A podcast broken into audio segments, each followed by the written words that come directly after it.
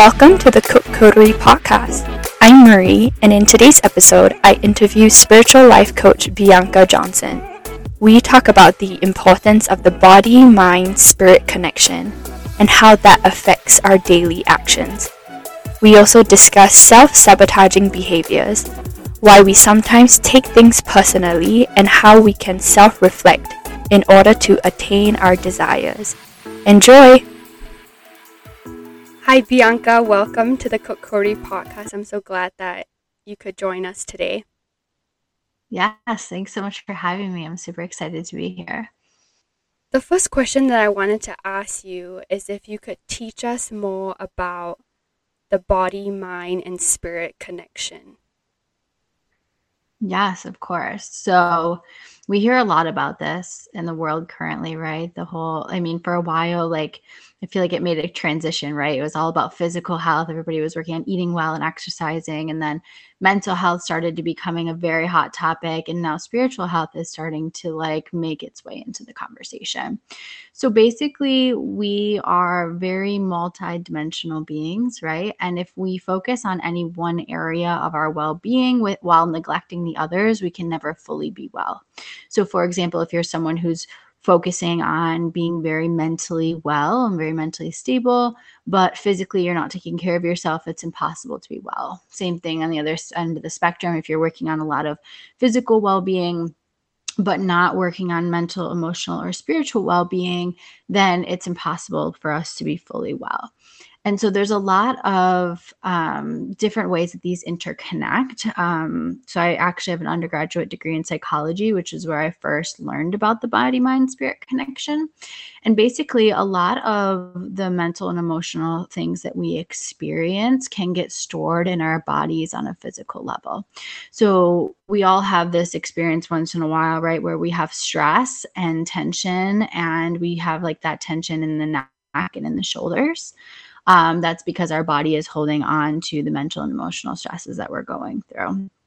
And if anyone's really interested in diving deep into this, there's an awesome book called Body Keeps Score, which is all about the science behind when they first discovered that this was a thing.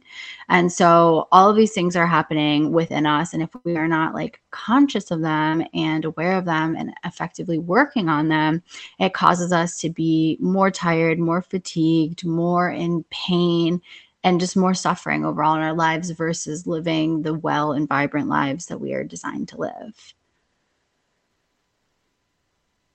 When someone realizes that there is something off, whether it's with their body or their mind or their spirit, what suggestions do you have on where they can start to heal? Sure. So the very first thing is all thing awareness, right? If you're not aware that it's there, then there's no working on it. But when you start to build awareness around what's present, then starting to get curious and ask questions. I love asking the body questions, asking myself questions, all sorts of things where is this pain and discomfort coming from? Why am I experiencing this? And you can do this verbally, out loud, talking to yourself, even though it sounds a little crazy. You can do this in a journal, writing out your responses. You can do this just silently in your head, contemplating it in a meditation practice, whatever feels comfortable and natural for you.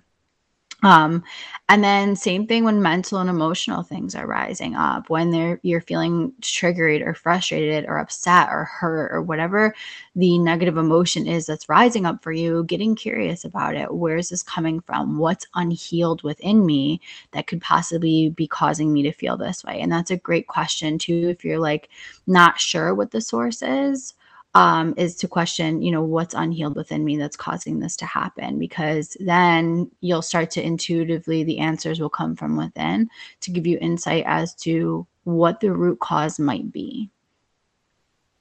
Bianca, maybe you could share your own experience or the experience of someone you've worked with where you've been able to find the source of pain or discomfort, and what the healing process looked like. So I'll speak very generally on this first. Most of us on a subconscious level hold some sort of negative belief or limiting belief about ourselves, whether that's feeling not good enough or not worthy or feeling any variation of that, really. And this all comes from, you know, when we're young kids, we have all these situations going on in our lives. We're learning how to interact with the world. We're being raised with parents and going to school, and all of these things are happening. And the logical portion of our brain isn't yet formed. So we are constantly making meaning of situations that the meaning may or may not be true. So for example, maybe you have a parent that has worked out of the home, and then when they come home, they're really stressed and burnt out, and you're like really excited to tell them about your day and everything that's going on in your life. And rather than being receptive and open to listening to you, they kind of like brush you off. And so you feel like you're unimportant and like you're not wanted around. And then this same story might play out in school. You go to tell your teacher something that you're very excited about that happened at home. Maybe it was a Christmas present or a birthday party or whatever was going on in your life. And the teacher, you know, just asks you to sit down and get ready to start the day rather than engaging this conversation. So we start to gain these stories about whether or not we're important, whether or not we're valued, good enough, worthy, whether we're capable, all sorts of things like that.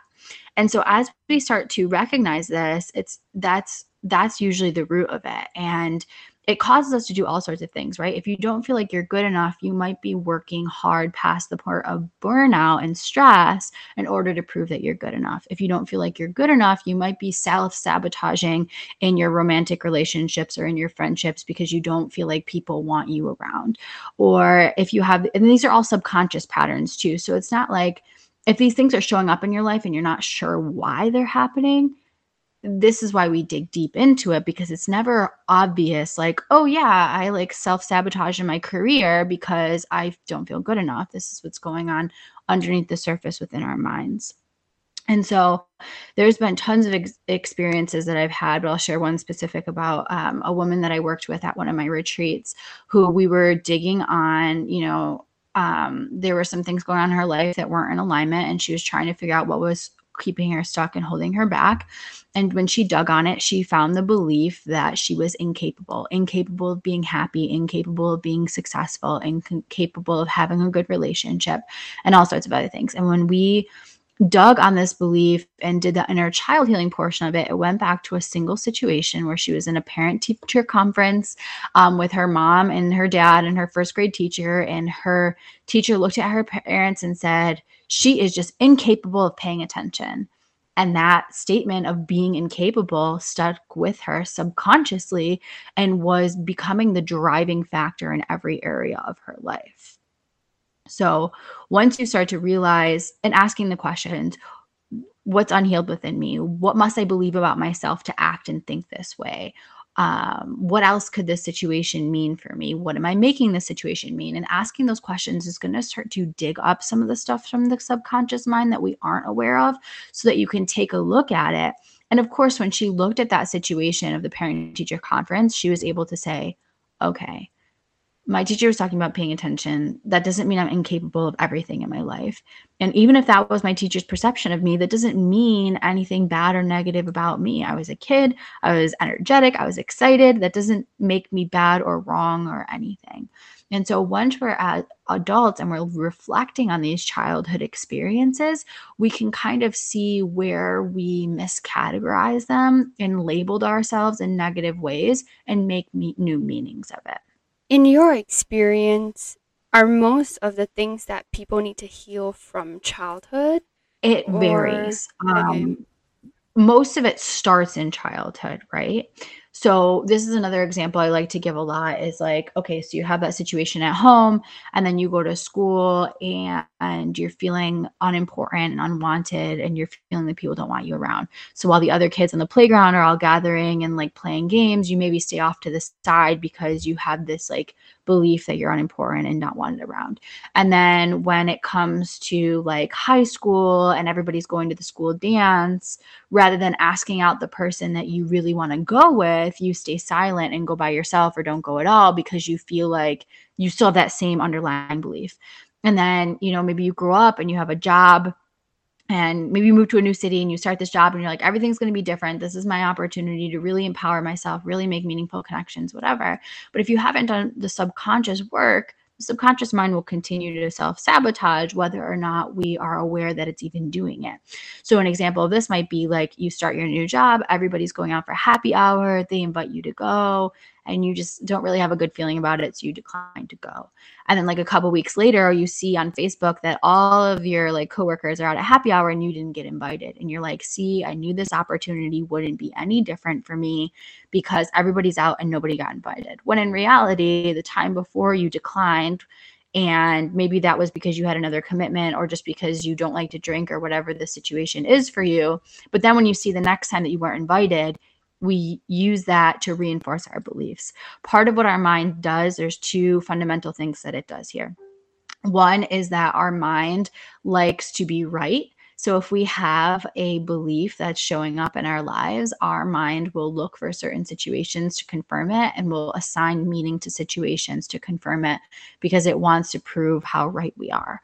This is why questioning what's happening in our lives is very important. So if something comes up and it is triggering for you, asking, well, what else could this mean? Maybe there was a limited amount of people that could go, maybe, this or that or whatever, but assigning different meanings to situations so that you're not reconfirming those negative beliefs.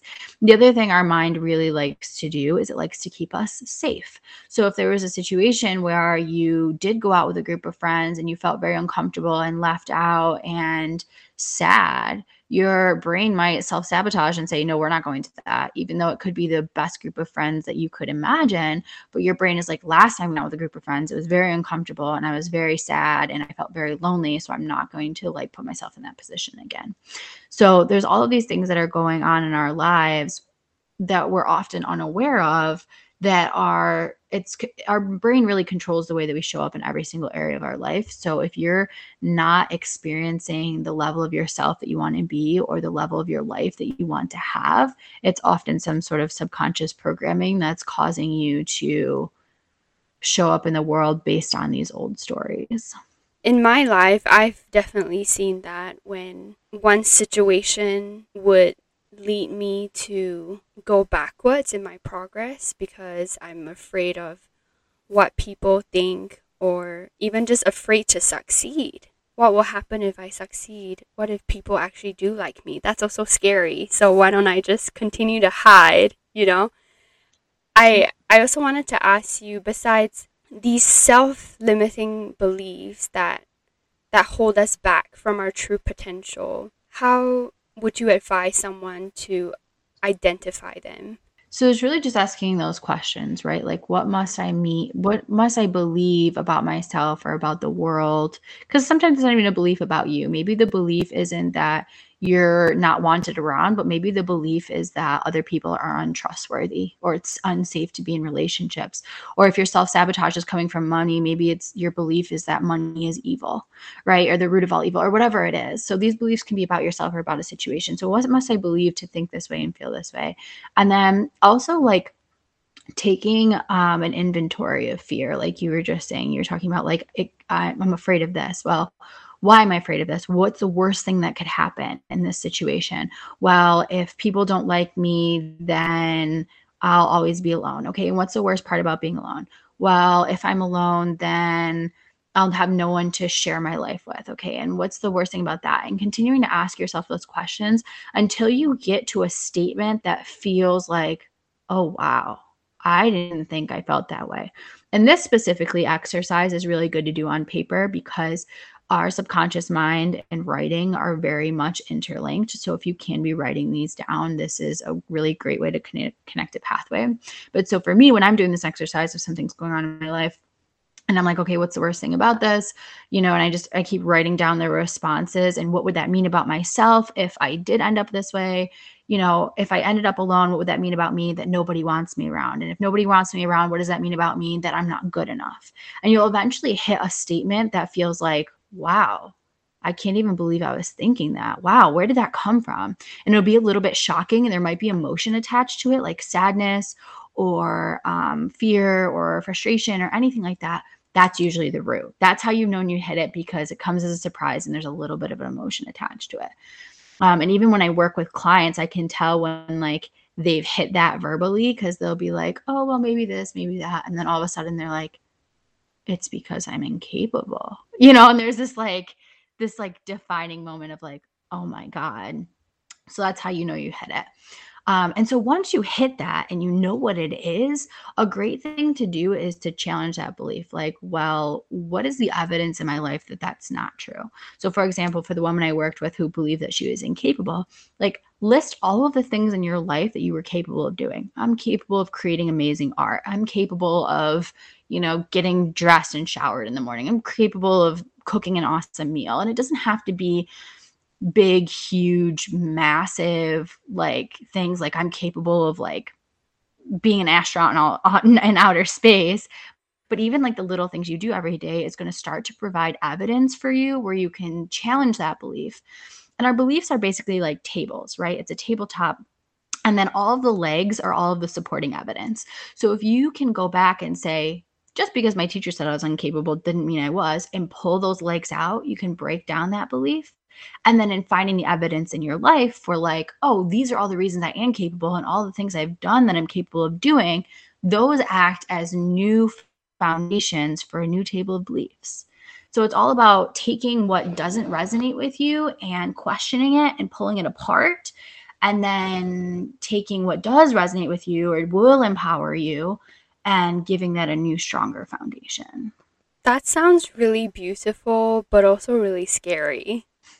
It does sound scary. Yeah. To tear your beliefs apart. Oh, go ahead.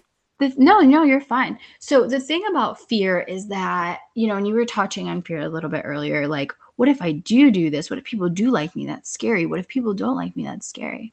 Well, the way that our brain processes fear is like, our brain is designed to help us survive as human beings. Like, so it's like constantly like, okay, like don't grab something out of the fire with your bare hands. Don't cross the street without looking both ways. Make sure you know how to swim if you're going to go in the water.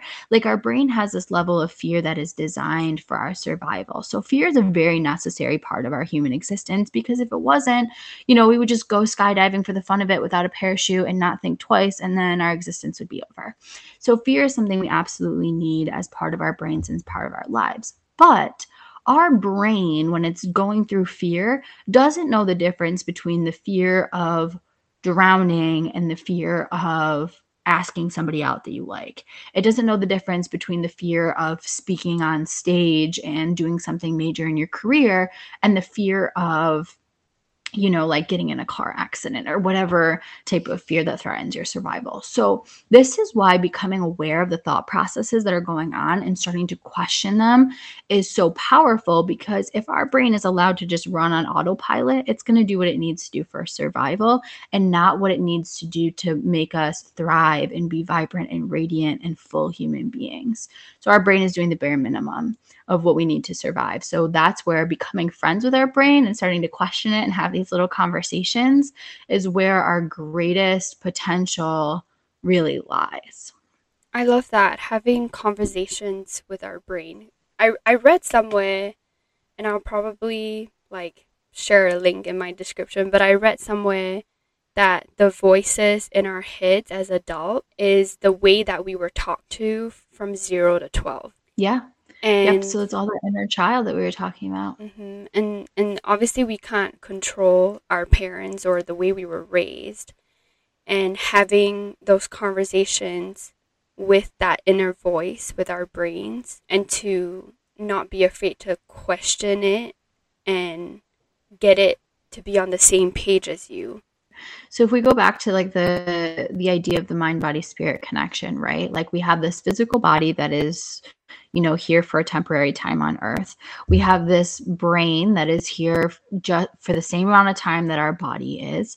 And then we have our spirit, which is like the eternal part of us that was here before this physical existence and will be here long after this physical existence. And so the spirit is really the true essence of who we all are. And that is infinite love, infinite light, peace, joy, truth. It is all of the things that we desire most in life. It's all the things that we look for. It's the freedom, it's the abundance, it's the gratitude. It's everything that we seek externally. But so we get so disconnected from the spirit because we are being raised by other human beings and a human experience. And so we get very deeply associated with the mind and the body. And we believe that that's who we are. But when you start to have these conversations with your mind and questioning things and having higher consciousness and higher levels of awareness, that's your spirit. That's your soul coming through and starting to teach the mind from a higher state of being.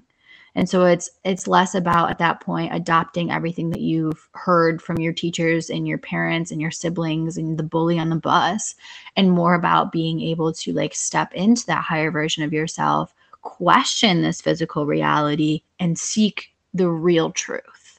What does the real truth look like, though, in this imperfect world? Because we want that, like you said, we want that, like that's our true identity. And we want to realize that potential, but how do we recognize it? So first is breaking through all of those beliefs and all of those blocks and all of those fears. Because if all of that stuff all gets in the way and blocks us from that connection with our spirit, we're too worried about pleasing our parents and showing up as perfect in the world and all of these other things that like we don't even create space for that spiritual connection. So the first step is definitely going through the mental processes and being able to work through those things so that space is created for connection with your higher self. And then once you start to establish some sort of connection, and spiritual connection comes through in many different ways for many different people. For some, it's deeply tied to religion and specific gods and specific texts. For other people, it comes through, you know, nature. And for others, it's meditation. And so there's so many different ways to connect spiritually, depending on your unique beliefs. But so working through the mental blocks that are stopping you from connecting with that truth of yourself, and then working on finding the spiritual connection that most resonates with you and nourishing that connection. And then what happens is that the external world is primarily the same. Unless everybody on earth is doing this deep spiritual work, we're still going to have, you know, traumatic events and hardships and everything else. But the difference is when you're in those situations externally, rather than letting the limiting beliefs and letting the self-sabotage and letting the negative self-talk and the anxiety control our lives, we're able to take a step back, not be on autopilot, take a moment to process things, and then make a conscious choice about what we want to experience. And sometimes it's not even a conscious choice about like what we're going to do in a situation as far as taking action. Here's an example from my personal life. Is there somebody in my life who for a long time has spoke to me in a very negative way and has had a very negative impact on my self-worth and on my how I value myself as a human being. Since doing all this inner work, now if this individual says anything to me, I used to get very defensive. And for a while, actually, first I was very small. I'd stay quiet. I'd shrink down. I'd feel bad about myself, things like that. Then as I started realizing these things, I started getting very defensive and angry and lashing out and fighting back. Now I'm at a point where I'm at so much peace with myself and so much inner knowing of my own worth and my own truth and my own interconnectedness that if this individual says anything to me, I have the power to just take a deep breath and go, this isn't even worth a response, and move on. And so it's about being able to like claim our own sovereignty. We can't ever control what's happening externally, even though we like to believe that we can, but we can always determine how those external things are going to shape our internal experience.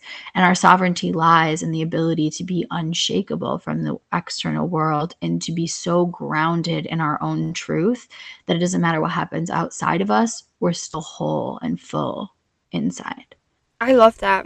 My husband and I really strive to make our home a haven because we can't control what goes on outside the walls of our home, for our children to grow up in safety and to be able to come to us with anything. That's what we want, because my husband and I, we didn't grow up with that, and we want to be able to know who we are and grow, because children are like little mirrors, and my son follows me everywhere, and if I can show him how to be grounded in my own truth and to be confident of my value, then he can mirror that in his own way. It's beautiful. I think as this whole conversation is starting to come up around being more grounded spiritually, being more mentally well, past generations didn't have these conversations. They didn't have this awareness or consciousness. So they were raising us in the way that they thought they were supposed to based on their lived experience. And as we're having new lived experiences, we have the opportunity to impact not just the listeners on our podcast and not just the people we coach and not just the people that attend our retreats or whatever work that we do, but we have the opportunity to show up in the world being these things, not just teaching these things, but being these things. And that creates a ripple effect where other people catch on to it and they can then create that for others. And that's where the real change and transformation happens. Exactly. And I've seen that personally in my life as I've chosen to heal from my own wounds, emotional wounds, and grow. I start to attract people who also have the same desires and the same goals. Because in the past, I used to be afraid that as I change, that I would lose people. But then I realized that it's okay if I do lose them because they weren't right for me anyway, and I'm growing. And they don't want to, and that's fine. They have their choice, right? And we can't force anyone to be who they want to be. We can't force people to change or to work on their spirituality or to go to therapy, whatever it is. At the end of the day, we have to do the self-work on our own. And sometimes, you know, we want other people to change. And when we try to force them on a similar path, it creates resistance, and resistance creates persistence. But so rather than trying to get people to walk the path with us, just in embodying that truth and just in shining your own light inspires others to connect to the light that's within them as well. Very naturally, the more we embody it, the more others want to walk it with us. The more we try to force people on it, the more they, you know, trail off on a different path and on entirely. So it's definitely a delicate balance, but the more we focus on ourselves and the more we consciously choose who we're going to be in the world, the more the world around us shifts in a very positive way. I love that. We definitely have that power to influence. And at the same time, we can be grounded without being affected by other people's choices. Like that has brought me a lot of peace, because as the more I focus on myself and not worry so much about what other people are doing or how their choices affect me, when I focus on myself and heal myself, I then actually have greater capacity to help other people because my cup is full and sometimes even overflowing. Yeah. And in that overflow, that's where we unknowingly and sometimes unintentionally impact people we never even thought we would impact. Sometimes it's the little things like, you know, holding the door for somebody at the grocery store or smiling at somebody. Like sometimes it's even those very little moments of connection, because we are so full and we are so overflowing, like you said, that it spills over into somebody else that we never intended to have an impact on. But you have no idea how it shifts their day. And then when it shifts them, they show up in the world differently, and then they shift other people. And the shift starts to ripple outward infinitely. Bianca, thank you so much for your conversation with me today. Where can listeners learn more about your work? So I have a website, BiancaMJohnson.com, and if they specifically visit BiancaMJohnson.com/links, LINKS, that's where you can find all of my current services offerings as well as all of my social media accounts. Awesome. Thank you so much again, Bianca. Yes, thank you. Hey friend, thanks for listening. I learned a lot from Bianca and I hope you did too. Follow me on Instagram at Marie Ellis Cook to stay up to date on all Cook Coterie projects. Life is too short to be anyone but yourself. See you next time.